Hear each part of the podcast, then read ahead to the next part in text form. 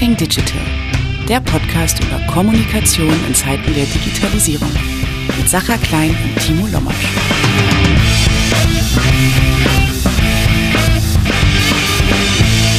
Herzlich willkommen bei Talking Digital. Mein Name ist Sacha Klein. Ich befinde mich in Berlin und freue mich sehr, dass mein Co-Moderator Timo heute wo ist, Timo? Ich bin wieder im wunderschönen sonnendurchfluteten Hannover. Hallo.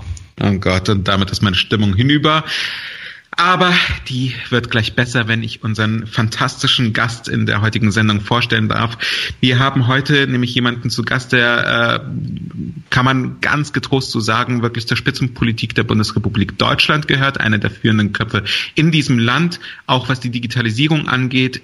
Herzlich willkommen, Peter Tauber. Hallo und hurra. Ich bin auch in Berlin. Ich schicke aber auch Grüße nach Hannover. Da bin ich neulich erst durch die Eilenriede gejoggt. Das war sehr schön. Hannover ist wunderschön. Es ist die grünste Stadt Hannover, äh, Deutschland, soweit ich weiß, glaube ich. Wir haben heute nicht allzu viel Zeit, deswegen möchte ich. Ich habe mal bei Hannover übrigens in der Jugend gekickt. Ah. Oh, stimmt. Peter, du kommst ja irgendwie so ein bisschen aus. Nee, nee, nee. Ich war, war da im Exil sechs Jahre in Niedersachsen und habe dann die Zeit genutzt, um bei Hannover 96 in der E- und F-Jugend zu kicken. Aber da ich nicht gut so gut Fußball gespielt habe, habe ich mich entschieden, was anderes zu machen. Eine wunderbare Überleitung. Vielen herzlichen Dank, Peter. Erzähl doch mal so ein bisschen. Ähm, du bist, äh, wer es nicht weiß, im äh, Hauptberuf Mitglied des Bundestages und vor allem natürlich auch Generalsekretär der CDU. Wie bist du dazu gekommen und was macht ein Generalsekretär? Ähm, wie ich Generalsekretär Sekretär geworden bin, das ist recht einfach zu erklären. Der Vorsitzende oder in dem Fall die Vorsitzende der CDU hat ein Vorschlagsrecht, sucht sich einen Generalsekretär aus und in der Regel wird er dann vom Parteitag gewählt. So war das bei mir auch. Angela Merkel hat mich gefragt, ob ich das machen möchte. Ähm, ich finde, das ist nach wie vor eine sehr große Ehre. Ich bin auch sehr stolz, dass ich das machen darf und habe dann Ja gesagt ähm, ich war ja vorher schon vier Jahre Mitglied im Deutschen Bundestag, habe mich da vor allem um das Thema Digitalisierung oder Netzpolitik, wie man damals noch eher gesagt hat, gekümmert. Er war in der Enquete-Kommission Internet und digitale Gesellschaft. Das hat viel Spaß gemacht, habe ich auch unheimlich viel gelernt. Und jetzt aktuell äh, ist es meine Hauptaufgabe, den bevorstehenden Bundestagswahlkampf zu organisieren. Ein spannendes Thema, auf das wir gleich zu sprechen kommen. Du hast es schon erwähnt, du bist ja nicht erst seit 2013, seit den letzten Wahlen im Bundestag, sondern eben seit 2009 warst im Wahlkampf 2009 ja auch schon durchaus über digitale Kanäle aktiv und verfügbar und ansprechbar. Was hat sich denn in den letzten acht Jahren deiner Meinung nach, ähm, was die digitale Kommunikation im politischen Raum angeht, verändert? Na, erstmal ist die digitale Kommunikation sozusagen als solches äh, schon ein Gegenstand der Betrachtung. Also in meinem ersten Wahlkampf, auch im letzten, jetzt auch in diesem wieder, wird viel darüber geredet, was ist das eigentlich, wie funktioniert das, ist das ein Ausdruck von Modernität, ist es das Streben der Parteien für Bürger erreichbar zu sein, auch von Kandidaten. Also das ist nach wie vor etwas Faszinierendes, weil es neu ist, weil es eine egalisierende Wirkung hat, wenn Politiker sich Zeit nehmen. Ich glaube, es war eben noch nie so leicht, äh, Politiker direkt zu erreichen, ähm, auch Klischees zu überprüfen, die man vielleicht manchmal gegenüber der Politik hat oder auch kritische Fragen loszuwerden. Und ich habe von Beginn an in unterschiedlichen Stufen eben davon profitiert, dass ich das nutze. Und deswegen glaube ich auch, dass es in diesem Wahlkampf ebenfalls eine Rolle spielen wird. Das Nutzen ist ja auch ein äh, spannendes Thema, das wir da vielleicht als erstes mal aufgreifen, bevor wir zu dem Wahlkampf an sich kommen. Ähm, einfach mal auch auf, auf, auf dich als Person zu kommen. Du nutzt das auch sehr intensiv als Person. Also nicht natürlich immer im politischen Sinne auch, weil du auch Sender bist, aber man kriegt natürlich auch ein bisschen was Privates mit. Welche Kanäle nutzt du eigentlich und wofür? Also hauptsächlich nutze ich Facebook, ganz einfach, weil dort auch die meisten äh, Nutzer sind, sowohl in meinem Wahlkampf Wahlkreis zu Hause als auch bundesweit ist es eben das größte soziale Netzwerk. Ähm, und deswegen ist es für mich wichtig. Äh, meine Erfahrung ist, dass jedes Netzwerk eine eigene Nutzerstruktur hat, man auch bestimmte Inhalte in Netzwerken unterschiedlich erfolgreich platzieren kann. Facebook ist ein guter Mix aus allem. Man kann Bilder teilen, man kann Geschichten erzählen, man kann gut diskutieren. Ähm, am liebsten, ehrlich gesagt, und am meisten Spaß macht mir Instagram weil man da eben auch mal was Persönliches an schönen Bildern, ich mag ästhetische Bilder, nicht jetzt am besten nicht, wenn ich drauf bin, sondern irgendwie schöne Landschaften, historische Motive oder so. Oder mal ein Selfie mit einer tollen Wahlkampftruppe. Und das mache ich sehr gerne. Ich habe jetzt mal Snapchat ausprobiert. Ich weiß noch nicht so richtig, ob ich als Historiker mit einem Netzwerk warm werde oder mit einem Tool warm werde, was es darauf anlegt, Dinge verschwinden zu lassen. Das widerstrebt sozusagen meinem eigentlichen Beruf als Historiker. Aber es ist trotzdem spannend und eben jetzt auch für die ganz junge Zielgruppe toll. Und natürlich ist der Klassiker für schnelle und manchmal auch harte Debatten Twitter. Also ähm, es klingt jetzt so, als ob ich den ganzen Tag nichts anderes mache, als mich in sozialen Netzwerken rumzutreiben. Das stimmt natürlich nicht. Aber ich finde sie alle spannend und jedes hat seine Berechtigung. Und du hast gerade schon gesagt, dass du, äh, es mag klingen, als ob du nichts anderes tun würdest. Wie viel Zeit investierst du denn auf digitale Kommunikation über einen Tag hinweg? Also ich empfinde das so, dass solche sozialen Netzwerke nebenbei Medien sind. So ein bisschen wie das Radio hören beim Autofahren. Da fährt man ja trotzdem Auto und hört trotzdem Musik oder eine Reportage. Und so ist das oder da auch. Also, oder unser Podcast. Ja, oder genau den. Ähm, ich muss ja, ich, ich, ich muss ja in sozialen Netzwerken etwas erzählen oder erleben. Und demzufolge funktioniert es nicht, wenn ich 24 Stunden auf der Couch sitze und auf Smartphones starre. Dann habe ich keine Geschichte zu erzählen, sondern ich muss eben gucken, was habe ich heute gemacht? Treffe ich jemanden? Freue ich mich auf einen Termin? Habe ich mich über irgendeine politische Botschaft geärgert? Glaube ich, dass es jetzt notwendig ist, mal ein neues Thema zu setzen? Und all das kann ich eben tun, aber ich mache das eben sozusagen nebenbei Heute früh habe ich zwei, dreimal was kommentiert zur Regierungserklärung der Kanzlerin, zu den Brexit-Verhandlungen, die jetzt losgehen. Ähm, und vielleicht nachher mache ich noch, äh, habe ich noch einen Termin zur Vorbereitung der Bundestagswahl. Vielleicht erzähle ich da noch mal drüber was auf Snapchat oder so. Also ich versuche immer Anlässe meines Tages zu übersetzen und frage mich immer, was könnte davon für andere, die äh, mir folgen, interessant sein. Und das ein letztes noch. Ich glaube eben, ähm, bei Facebook wird sogar im Namen deutlich, soziale Netzwerke leben davon, dass da Menschen kommunizieren und deswegen ist es zwar gut, wenn die CDU einen Twitter-Account hat, aber es ist besser noch, wenn Peter Altmaier eins hat, weil die Leute wollen mit Leuten reden. Ja, Peter, du hast ja diesen, diesen wunderbaren letzten Aspekt, dass Menschen kommunizieren. Ich würde dabei gern noch ähm, bleiben. Du hast ja auch durchaus einige Schlagzeilen gemacht, indem du für meine Empfindnisse ähm, auch sehr menschlich kommuniziert hast, wenn dir gewisse Dinge nicht passen und warst ja auch nicht ähm, ja, was, was sonst ja auch gar nicht deine Art ist, aber du warst dann ja auch durchaus direkt und hast ja auch mal Leute, mit denen du diskutiert hast, äh, auch mit einem Fluchwort versehen. Ist es auch als Politiker okay, auf Social Media ein Mensch zu sein? Und, und gibt es da Grenzen, wo du sagst, jetzt muss ich mich disziplinieren? Ah, ich will das gar nicht so abstrakt überhöhen, aber ich glaube schon, dass es grundsätzlich die Frage ist, will man Politiker, die bessere Menschen sind oder will man Politiker, die so sind wie wir alle? Ähm, und ich finde, letzteres ist irgendwie erstrebenswerter. Und damit muss man eben hinnehmen, dass gerade wenn man soziale Netzwerke häufig äh, nutzt, man auch Fehler macht. Also ich glaube, wer mich kennt, weiß, dass ich eigentlich eher ein zurückhaltender Typ bin, dass ich eher Harmonie mag als äh, den harten Streit. Und trotzdem ist es natürlich so, ich habe da jemanden in der Tat mal beleidigt. Ich weiß gar nicht, ob man auf eurem Podcast ein Schimpfwort benutzen darf. Ja, Aber ich habe mal jemanden Arschloch genannt in sozialen Netzwerken. Und ehrlich gesagt, der war auch eins, weil er hat äh, ein, ein Unglück in den Kontext zur Flüchtlingspolitik gesetzt und damit versucht eben gegen Flüchtlinge und Schutzbedürftige zu hetzen. Und ich finde für den, das hat er permanent gemacht, nicht nur einmal in einem Kommentar und der hatte aus meiner Sicht diese Bezeichnung verdient. Ich habe natürlich gelernt, dass Leute, die mich sonst nie wahrgenommen hatten, die mir, mir da zum ersten Mal begegnet sind, gesagt haben, was ist denn der Taube eigentlich für einer? Kann doch nicht irgendjemand als Arschloch titulieren. Und in der Tat ist es ja auch nicht das, was man so seinen Kindern beibringt, dass man so redet. Ähm, insofern schlagen da zwei Herzen in meiner Brust. Ähm, aber am Ende des Tages muss ich ehrlich gesagt sagen, ich habe da, mir ist da der Kragen geplatzt oder ich habe da aus meinem Herzen keine Mördergrube gemacht, wie immer man es sagen will. Und dann muss es manchmal einfach raus.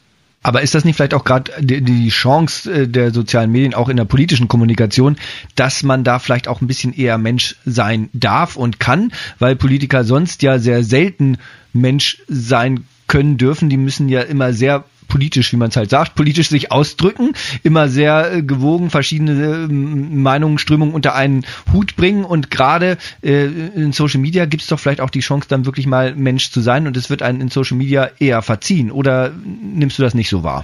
Hm, also sowohl als auch. Einerseits ist man, hat man ja doch eine gewisse Vorbildfunktion als gewählter Volksvertreter. Ich sag mal, also sollte man das nicht jeden Tag machen. Das finde ich unpassend.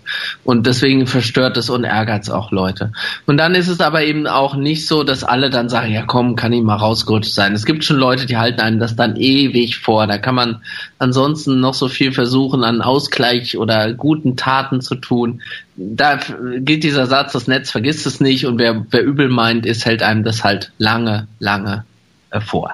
Aber andererseits in der Tat gibt es auch ganz viele, die sagen, hey, so what, jetzt ist er da mal ausgerastet, jedem von uns mal passiert, macht er ja auch nicht täglich, jetzt äh, mal ruhig bleiben und weitergehen. Was ist eigentlich das Thema? Gibt alles, so wie es in jeder Diskussion alles gibt und äh, wie gesagt, ich mache es nicht, ist ja nicht mein täglicher Sprachgebrauch. Ich habe da mal was gesagt, würde ich heute vielleicht auch nicht wieder tun, kann aber ehrlich gesagt auch nicht ausschließen, dass mir es wieder mal passiert, dass ich einem mal deutlich meine Meinung sage. Das ist halt so. Ohne dich ermutigen zu wollen, ich glaube, bei Timo und mir wird es so weitere Sympathien wecken, wenn du es doch tun würdest, wenn es einen legitimen Grund dafür gäbe. Kommen wir aber zu unserem eigentlichen Thema, weswegen wir ja auch ähm, sehr dankbar sind, dass du heute mit uns in der Sendung bist.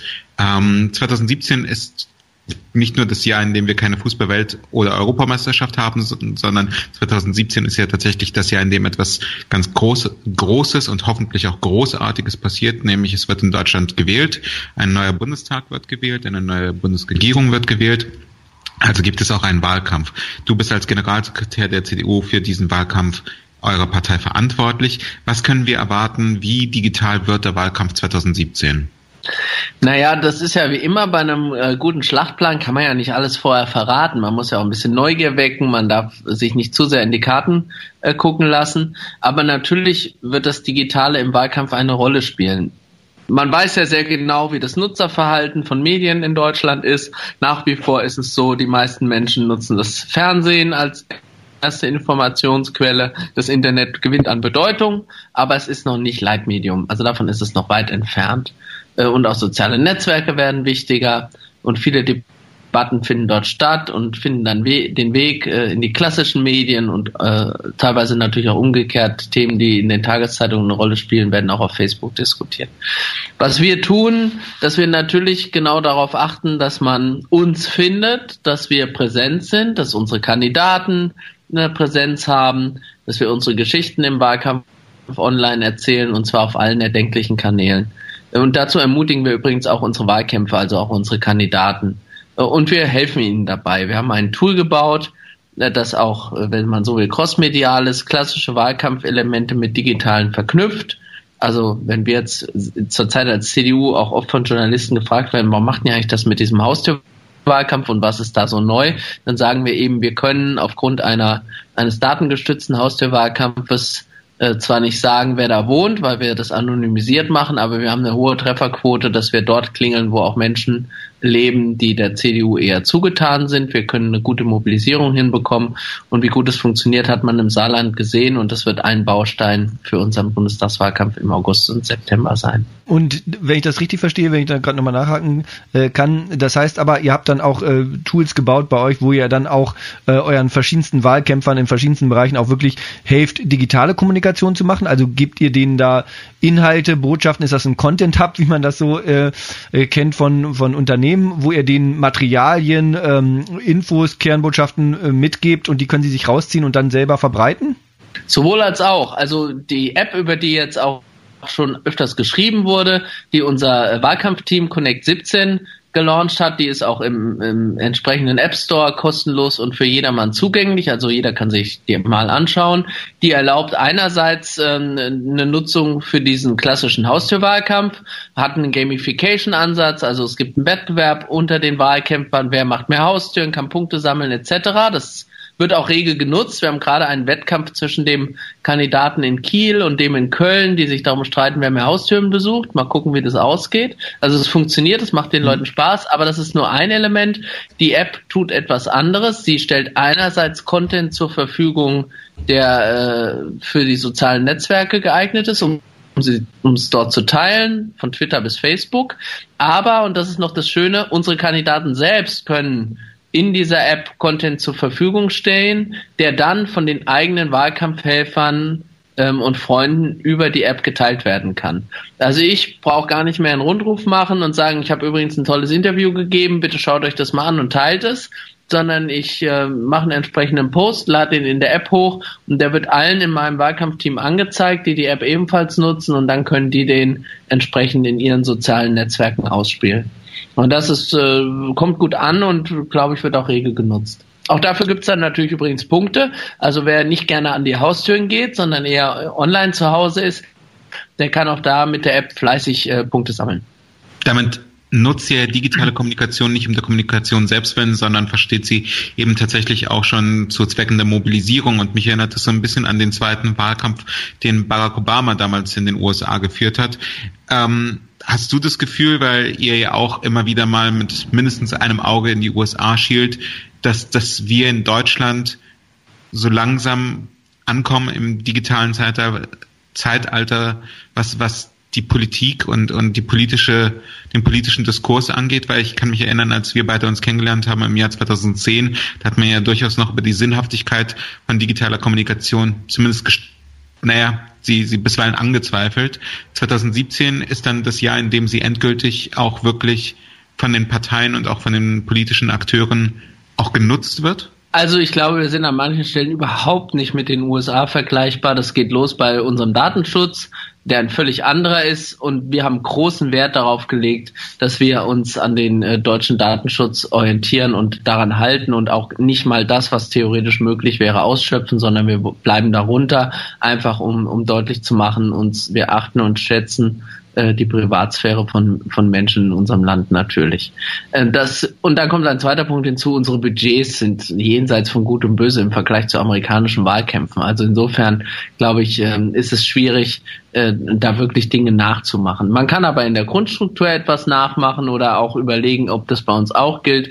Und das ist eben jetzt wieder dieser Fokus zurück auf ein klassisches Element, nämlich den Haustürbesuch, und den aber jetzt so zu organisieren, dass man wirklich weiß, wie effektiv war das, hat es funktioniert, wie viele Haustüren haben wir eigentlich besucht am Wochenende.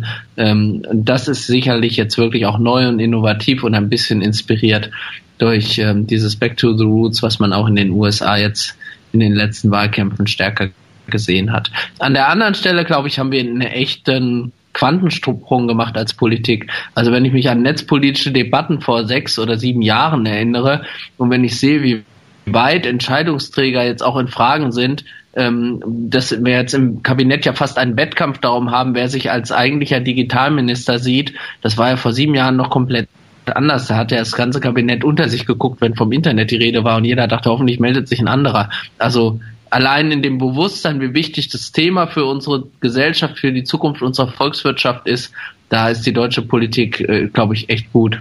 Nun gibt es ja, ähm, du hast es gerade schon gesagt, mit dem Datenschutz und ähm, Mal gucken, vielleicht, vielleicht streifen wir in dem Zusammenhang auch so, solche Sachen, was in den USA passiert ist mit äh, Cambridge Analytica oder äh, so, was halt äh, so dann teilweise in Deutschland nicht möglich ist, teilweise möglich ist. Ähm, aber was mich da noch mehr interessieren würde, erstmal vom, vom Themengetriebenen her gesehen. Bei Facebook ist es ja oft so, dass man das Gefühl hat und auch manchmal datenbasiert belegt wird, dass da Leute höchstens ihre Meinung verstärken, aber ganz schwer mit Argumenten zu erreichen sind, sie zu überzeugen. Ich will da auf die Frage kommen, wie habt ihr euch da Gedanken gemacht? Ist das irgendwie angelegt, dass ihr sagt, wir nutzen Facebook oder Twitter eher, um Leute, die eh schon für uns sind, zu mobilisieren und zu bestärken? Oder Leute, die noch nicht entschieden sind, zu überzeugen? Oder auch sogar Leute, die gegen uns sind, irgendwie einzudämmen oder äh, zu überzeugen, dass wir doch richtig liegen? Ja, ich konstruiere mal ein Beispiel. Also ich weiß, äh, wie viele Menschen in meinem Wahlkreis Facebook nutzen und ich weiß, wie viele davon gerne laufen. das ist ein Hobby, was ich teile mit ihnen. Also es ist eine gemeinsame Ebene. Wenn die SPD jetzt fordert, eine Laufschuhsteuer einzuführen, dann habe ich eine gute Gelegenheit, diesen Menschen gezielt zu sagen, übrigens, die SPD will eine Laufschuhsteuer einführen. Ich halte das für eine große Schnapsidee. Das Gegenteil ist ja eigentlich der Fall. Wer läuft, tut was für seine Gesundheit, ist meistens ein ausgeglichener Mensch und etwas fröhlich. Und man müsste ja eher noch den Laufschuhkauf äh, subventionieren und unterstützen von den Krankenkassen. Und dafür werbe ich, unterstütze mich bitte in meiner politischen Arbeit. Soziale Netzwerke erlauben eben auch Zielgruppen sehr viel besser anzusprechen. Und ich weiß nicht, ob wir da nicht mit, mit der Kritik an dieser Filterbubble, ob wir da nicht auch ein Bild bemühen, was ja historisch auch nicht hält. Also das klassische Lehrer-Ehepaar aus Frankfurt am Main hat doch die Frankfurter Rundschau gelesen und nicht die FAZ. Und natürlich ist das auch eine Form von Filterbubble schon immer gewesen. Die hat es gegeben. Man bewegt sich in einem gewissen sozialen Umfeld etc. Ich glaube sogar eher, dass es schwieriger ist, sich in einem, zumindest in der Offline-Welt durch das Internet weiter in einem geschlossenen sozialen Umfeld zu bewegen. Es gibt viel öfter Ereignisse, die einen eben denen die eigene Lebenswelt eindringen, mit denen man sich dann eben auseinandersetzen muss durch das Internet. Also ich weiß nicht, ob diese Einseitigkeit in der Analyse wirklich so trägt. Ähm, aber natürlich gibt es das. Es gibt diese Echokammern und dieses Selbstverstärkende und Selbstreferenzielle, weil Menschen eben auch auf der Suche nach Orientierung vielleicht so sind. Und da muss man eben gucken, wo macht man ein Angebot, dass Leute nochmal zuhören, dass sie hellhörig werden. Und in sozialen Netzwerken, glaube ich, eben ist es dann wahrscheinlich nicht das sechsseitige Positionspapier zu einem Thema, sondern eine Geschichte, die Aufmerksamkeit erweckt und die die Leute zum Nachdenken bringt. Mm, wir hatten das ja vorhin schon angesprochen. Du bist niemand, der die Diskussion scheut, weder im persönlichen Leben ähm, noch im Netz wenn man das überhaupt noch voneinander trennen kann. Aber hast du denn das Gefühl, dass Diskussionen in der Sache auf Social Media überhaupt fruchtbar sein können? Ja, und ich muss sagen, Sacha, danke für das schöne Bild, dass du sagst, ich scheue keine Diskussion. Ich mache das inzwischen sehr rational, dass ich mir vorher überlege, lohnt sich die Diskussion mit einem Menschen oder nicht. Es gibt diesen schönen Satz, man kann eine Diskussion führen nur mit jemandem, der die Wahrheit sucht, nicht mit jemandem, der die Wahrheit kennt. Und man trifft im Internet ziemlich viele Menschen, die von sich behaupten, sie kennen die Wahrheit. Und mit denen brauche ich nicht lange diskutieren, gerade wenn es abstruse Positionen sind, die die einnehmen. Du glaubst gar nicht, wie viele Leute ich jeden Tag auf Twitter stumm schalte, weil ich die Dummheit, die mir da entgegenschlägt, unerträglich finde. Ähm, das muss ich jetzt leider mal so direkt sagen. Aber das ist das Faszinierende. Es begegnen einem auch so viele tolle Menschen, die einen begeistern, schon mit einem kurzen Satz in 140 Zeichen einen irgendwie flashen und man sagt, oh meine Güte, da muss ich mehr wissen, den will ich mal kennenlernen. Ich habe ja auch schon wirklich durch Twitter tolle Menschen kennengelernt, wo ich sage, die hätte ich sonst nie getroffen. Und das sind solche inspirierenden Persönlichkeiten. Und danke, dass es die überhaupt gibt, die motivieren mich weiter Politik zu machen, dass ich äh, eben glaube, das ist halt wie im echten Leben, es gibt alles. Und es gibt auf Twitter auch alles, alle Typen an Leuten. Und mit denen, wo es sich lohnt, Gerade auch wenn man merkt, das ist jetzt nicht meine Meinung, nicht meine Linie, aber der hat irgendwas zu sagen, dann äh, finde ich, freue ich mich auf jede gute Diskussion. Ich würde aber gerne nochmal zurückkommen zu den zu den Sachen, ähm, was was möglich ist und was gerade äh, on Vogue diskutiert wird. Ähm, da haben wir ja auch die große Diskussion um Social Bots, die mhm. von bis gehen. Wie ist da der aktuelle Stand bei euch? Werdet ihr Social Bots einsetzen und wenn ja, wofür? Also wir werden keine Social Bots einsetzen, das haben wir klar gesagt. Ähm, einen Unterschied gibt es an einer Stelle. Die CSU hat da gerade auch vorgelegt. Wir sind ernsthaft am überlegen, ob wir einen Chatbot nutzen, ähm, weil das auch Sinn machen kann, um, um Fragen und äh, Meinungen so ein bisschen vorher zu kanalisieren, bevor unsere Leute, wir haben ja da auch ein Team, das Bürgerpost beantwortet, sozusagen äh, zum Einsatz kommt. Aber Social Bots die eben darauf angelegt sind, dass man den Eindruck erweckt, da wär, wäre ein realer Mensch dahinter und es ist eben nicht so, die werden wir auf keinen Fall nutzen. Weil du das für unmoralisch empfindest oder was, was, was, was steckt dahinter? Ja, weil ich, weil ich äh, eben an diese Grundidee glaube, dass das Netz ein Raum ist, bei dem man sich weitestgehend auf Augenhöhe begegnen kann. Natürlich hat Kai Diekmann eine größere Reichweite auf Twitter als andere, aber man kann ihm direkt seine Meinung zukommen lassen und sagen. Und wenn man das pointiert und gut macht, findet man auch Aufmerksamkeit. Und Chat und, und Social Bots zerstören das eben, weil es genau darauf angelegt ist, falsche Meinungsbilder im Netz zu erzeugen. Und das finde ich in der Tat unredlich, undemokratisch und auch amoralisch. Seht ihr das denn als Gefahr, dass andere das einsetzen könnten, gerade jetzt auch im Wahlkampf? Natürlich ist das eine reale Gefahr, begegnet einem jetzt. Man sieht es im US-Wahlkampf, man sieht es jetzt im Wahlkampf in Frankreich. Und natürlich ist es angetan dazu, eine Stimmung zu erzeugen, bei der manche, und das ist ja auch geschehen in der letzten Zeit, immer wenn davon die Rede war, unsere Gesellschaft wäre gespalten, ähm, bei der aus Stimmungsbildern, die einem im Netz begegnen, auf echte Stimmungsbilder in der Gesellschaft geschlossen wird. Und ich kann nur eins sagen, nachdem ich jetzt auch viel im Land unterwegs war, gerade in den Wahlkämpfen, das, was einem an Hass, an Missgunst, an Verächtlichmachung in Online-Debatten politischer Natur begegnet, gibt es Gott sei Dank so auf Deutschlands Straßen nicht. Also da ist ein Zerrbild gezeichnet worden von der politischen Kultur unseres Landes. Und das wird natürlich bewusst erzeugt von denen, die eigentlich kein Interesse an einem echten demokratischen Streit haben. Und Social Bots sind ein Element, um diese demokratische Streitkultur zu zerstören und deswegen sind sie nicht gut. Wir haben ja gerade schon USA und Frankreich gestreift. Hast du das Gefühl, dass unsere, also, oder sagen wir es anders, unsere Gesellschaft radikalisiert sich oder es gibt Tendenzen zu, zum Radikalismus, ganz gleich, ob er nun rechts oder links ist. Hast du das Gefühl, dass die Digitalisierung diese Radikalität hervorruft oder aber auch präsenter werden lässt, weil jeder imstande ist, seine Meinung im Netz von sich zu geben und es ja auch durchaus zeigt, dass diejenigen, dass vor allem diejenigen gehört werden, die besonders laut oder besonders radikale Thesen von sich geben? Also man ist da geneigt, gleich in so eine komplett netzkritische Haltung zu gehen. Deswegen würde ich sagen, der erste Punkt ist ein anderer. Der erste Punkt ist, dass uns durch das Netz bewusst gemacht wird, was es für Meinungen in unserer Gesellschaft gibt. Und Menschen mit einem homophoben oder rechtsextremen Weltbild, die hat es schon immer gegeben. Und die hatten aber bisher keinen Raum, bei dem sie ihre kruden Weltbilder kund tun konnten. Und sie hatten keinen Raum, wo sie Gleichgesinnte in dem Maße finden konnten. Das ist eigentlich der Effekt, der durchs Internet entsteht. Ich glaube nicht, dass wir eine durch das Internet verrohte Gesellschaft sind. Ich glaube aber, dass diese Menschen äh, jetzt einen Raum haben, bei dem sie sichtbar und hörbar werden. Und das ist, mag zwar befremdend sein und auch viele verstören, aber in Wahrheit ist es eigentlich gut, weil es uns dazu zwingt, sich mit denen auseinanderzusetzen. Wir können nicht mehr so tun, als ob der Diskurs im Feuilleton der normale Diskurs in unserer Gesellschaft wäre, sondern wir kriegen mal vor Augen geführt, was es da für Abgründe an Meinungen und Weltbildern gibt. Und damit muss man sich eben ernsthaft auseinandersetzen in einer freiheitlichen, demokratischen Gesellschaft.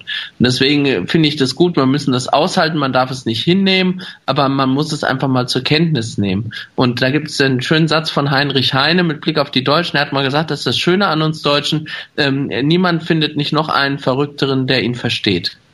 Und so ist es eben. Wenn du irgendwie eine bekloppte Meinung hast, hast du halt früher vielleicht gedacht, okay, das scheint sozial nicht so angesehen zu sein, dass ich das so sehe.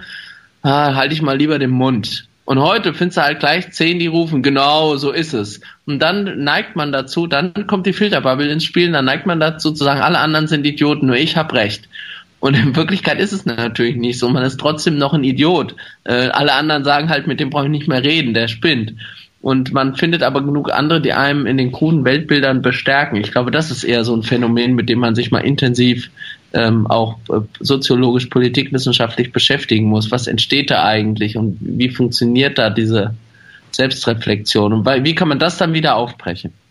Das ist ja genau das Spannende auch, ähm, dass diese Leute dann auch, weil sie vorher medial ja, äh, wie sie selber sagen, ja totgeschwiegen wurden und dann ja diese großen Verschwörungstheorien, ähm, glaube ich, auch entspinnen, weil sie halt merken auf einmal, oh, es gibt doch zwei, drei, die denken wie ich, also habt ihr das bisher totgeschwiegen, denn wir sind das wahre Volk.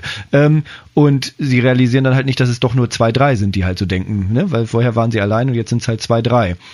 Das äh, kann man, glaube ich, da sehen. Wir haben das auch im letzten Podcast gehabt zum Thema Krise, wo wir gesagt haben, dieses Transparent, die Social Media für, für öffentliche Institutionen und für Unternehmen bedeutet, ist halt auch eine Transparenz für die Gesellschaft. Und wir sehen halt einfach auch alles Schlechte in Anführungsstrichen in der Gesellschaft, was vorher, oder alles Differenzierte, viel differenzierter, was vorher in der medialen Filterblase totgeschwiegen war, kommt jetzt einfach nach oben. Mhm. So sehe ich es auch. Peter, wechseln wir mal so ein bisschen das, äh, das Sujet, gehen wir weg von den Schattenseiten der digitalen Kommunikation und hin zum Empowern von anderen Leuten durch digitale Kommunikation. Du giltst ja innerhalb der CDU ja auch durchaus, wie du es ja auch schon gesagt hast, aus, aus deiner ersten ähm, Periode im Bundestag zwischen 2009 und 2013 als jemand, der sich im Bereich digitale Kommunikation auskennt und ja auch dementsprechend von deinen Kollegen in der Fraktion dafür sehr geschätzt wird. Gibt es Kollegen, die auf dich zukommen und dir die Frage stellen, auf welchen Kanal soll ich denn jetzt äh, speziell im Wahlkampf setzen? Wie soll ich das machen? Und ehrlich gesagt, ich glaube, das wird sowieso alles nicht funktionieren. Lass uns doch einfach nur das mit den Fähnchen und den Plakaten machen und wo du dich selbst auch als Förderer der digitalen Kommunikation einfach unter den CDU-Politikern siehst. Also wenn ein Kollege kommt und sagt, ich mache jetzt Twitter und Snapchat und gewinne die Wahl, dann sage ich, mach dringend noch das mit den Plakaten und den Fähnchen, weil ohne gewinnst du nicht. Das ist einfach die Wahrheit. Ähm, die Schwierigkeit für einen Politiker, gerade wenn er eigentlich ja auch politisch arbeiten will und ja nur einen Teil seiner Zeit darauf verwenden kann, äh, seine Arbeit zu erklären und sich der Diskussion zu stellen, ähm, ist, besteht ja eben darin, dass er alles machen muss. Er kann nichts von dem, was er früher gemacht hat, lassen, aber die Dinge kommen neu hinzu.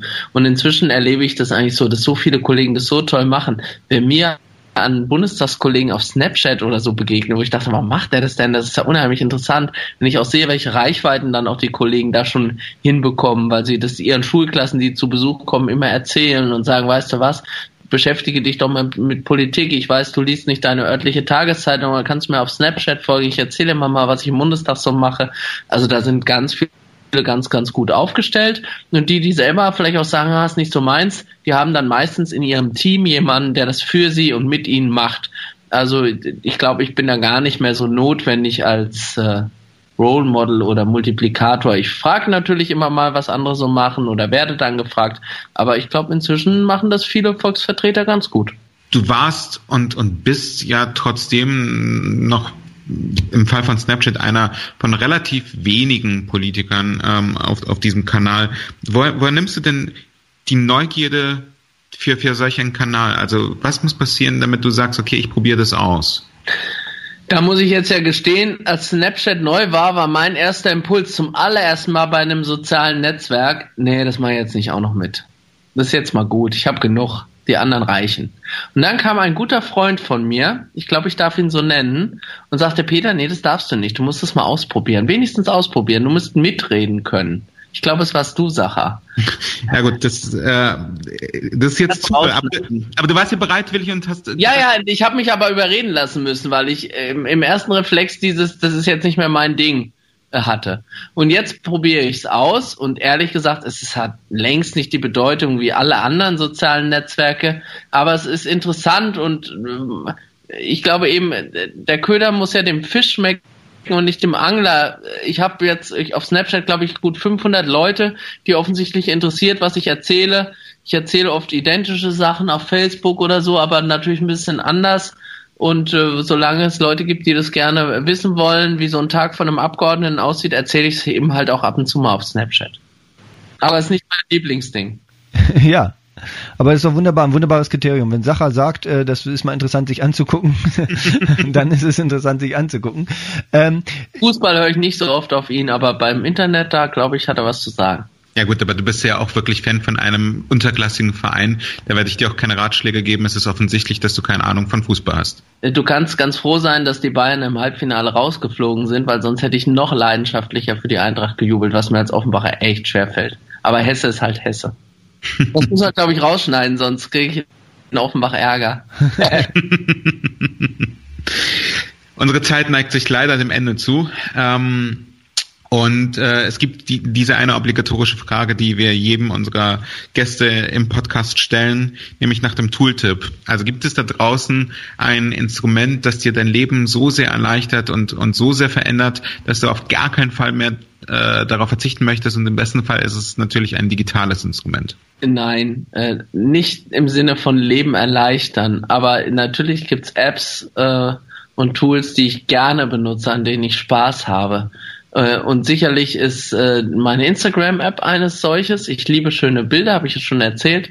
Und egal, ob es jetzt irgendwas mit Star Wars ist oder was mit Fußball oder äh, eben auch das, was Freunde da von sich zeigen und erzählen, das mag ich einfach gerne und das kann man zwischen, sich zwischendurch angucken. Und die App, mit der ich laufe, mit der ich es jetzt äh, immerhin auf über 10.000 Kilometer geschafft habe. Also die begleitet mich seit 10.000 Kilometern. Auf die möchte ich eigentlich auch ungern verzichten. Und das ist welche? Das ist die von Nike. Mit der laufe ich seit meinem ersten äh, sozusagen internetgestützten Lauf, weil ich so ein bisschen ein Fetischist bin, was Zahlen betrifft. Ich will wissen, wie viel ich gelaufen bin, sonst bin ich nicht gelaufen. Und damals gab es nur die von Nike noch äh, kein Runtastic und wie das alles heute so heißt. Und da ich ein konservativer Mensch bin, bin ich meiner App treu geblieben bis heute. Den Link zu dieser App und auch zu der CDU Connect App und so weiter und so fort findet ihr alles in den Show Notes unter www.talkingdigital.de. Und ansonsten, glaube ich, mit Blick auf die Zeit muss ich sagen, äh, herzlichen Dank für dieses äh, super spannende, super interessante Gespräch. Ich sage ebenfalls vielen Dank und hurra. Vielen Dank, Peter. Das war der Talking Digital Podcast von Sacha Klein und Timo Lommatsch. Wir freuen uns über Feedback, Anregungen, Kritik und Wünsche. Schreibt an kontakt at talkingdigital.de oder geht auf www.talkingdigital.de und kommentiert dort.